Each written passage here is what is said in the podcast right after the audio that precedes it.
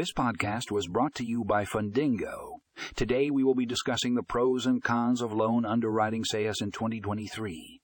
Tune in to learn more about the benefits and challenges of using loan underwriting SaaS in the current market. Find the full article in the show notes for further information.